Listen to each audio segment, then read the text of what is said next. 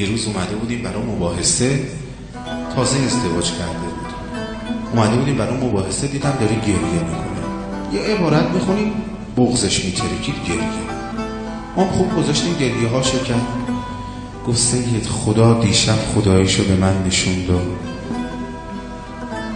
اون موقع توی که اطراف قوم زندگی می‌کردن که یه مقدار فاصله داشت. شهر قائم هست نزدیک مسجد مقدس جمکران تو قوم این طلبه اونجا یه خونه گرفته. می‌گفت سید رفتم خونه حالا عروس آورده تو خونه یه زنی خجالت می‌کشه دیگه. تازه عروس و تازه داماد میگه رفتم خونه. به خانم گفتم غذا چیزی؟ هیچی نداری یعنی یه تیکه نون با پیازم نداری بخوری؟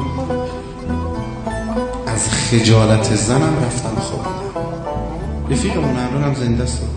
میگه رفتم خوابیدم. حالا سر شب رفتم خوابیدم میگه رفتم خوابیدم سر رو بالش نذاشتم دیدم در بزن خواب اومدم در باز کردم. دیدم مادر زن و پدر زن از شهرستان هفتش نفر فامیل بلند شدن اومدن. حالا خودمون نداری بخوری مهمان گر نگهدار من آن است که من می‌دانم شک به دلت را میگه خانم اومد روبرو من گفت چیکار کنیم گفتم تو یه ظرفی آب کن بذار رو آتیش تا ببینم چیکار می‌تونم بکنم. میگه یهو دلم شکست. رفتم بالای پشتمون گفتم خدایا وظیفه من طلبه درس خوندن وظیفه تو روزی دادم زنگ گرفتم می‌خواستم به گناه نیفتم.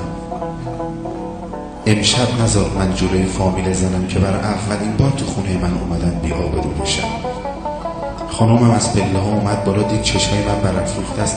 گفت بالاخره اینجوری یه سور سر میشه اینقدر خودتو اذیت نکن. گفتم نه آبرونه. آبرون میره حرف من و خانومم تمام نشده یه دیدم زنگ در خونم میمیزن اومدم پایین دیدم یه آقای پشت دره. بفرمایید شما فلانی هستی؟ بله. کاری با هیچی نداشته باش این زنبیل رو بگیر خداحافظ. بگیر خداحافظ. آخه تو کی هستی؟ گفتم کاری با این حرفا نداشته باش. من یه حساب کتابی دارم تو هم حساب کتاب خداحافظ شد رفت. زنبیل رو باز کرده دیدیم پیاز سیب زمینی گوش آور رو گذاشتیم جوش فقط گوشت رو مونده. بندازیم توی که آب گوشت درست بکنیم میگه نشستیم آب گوشت رو میخوردیم. میگه.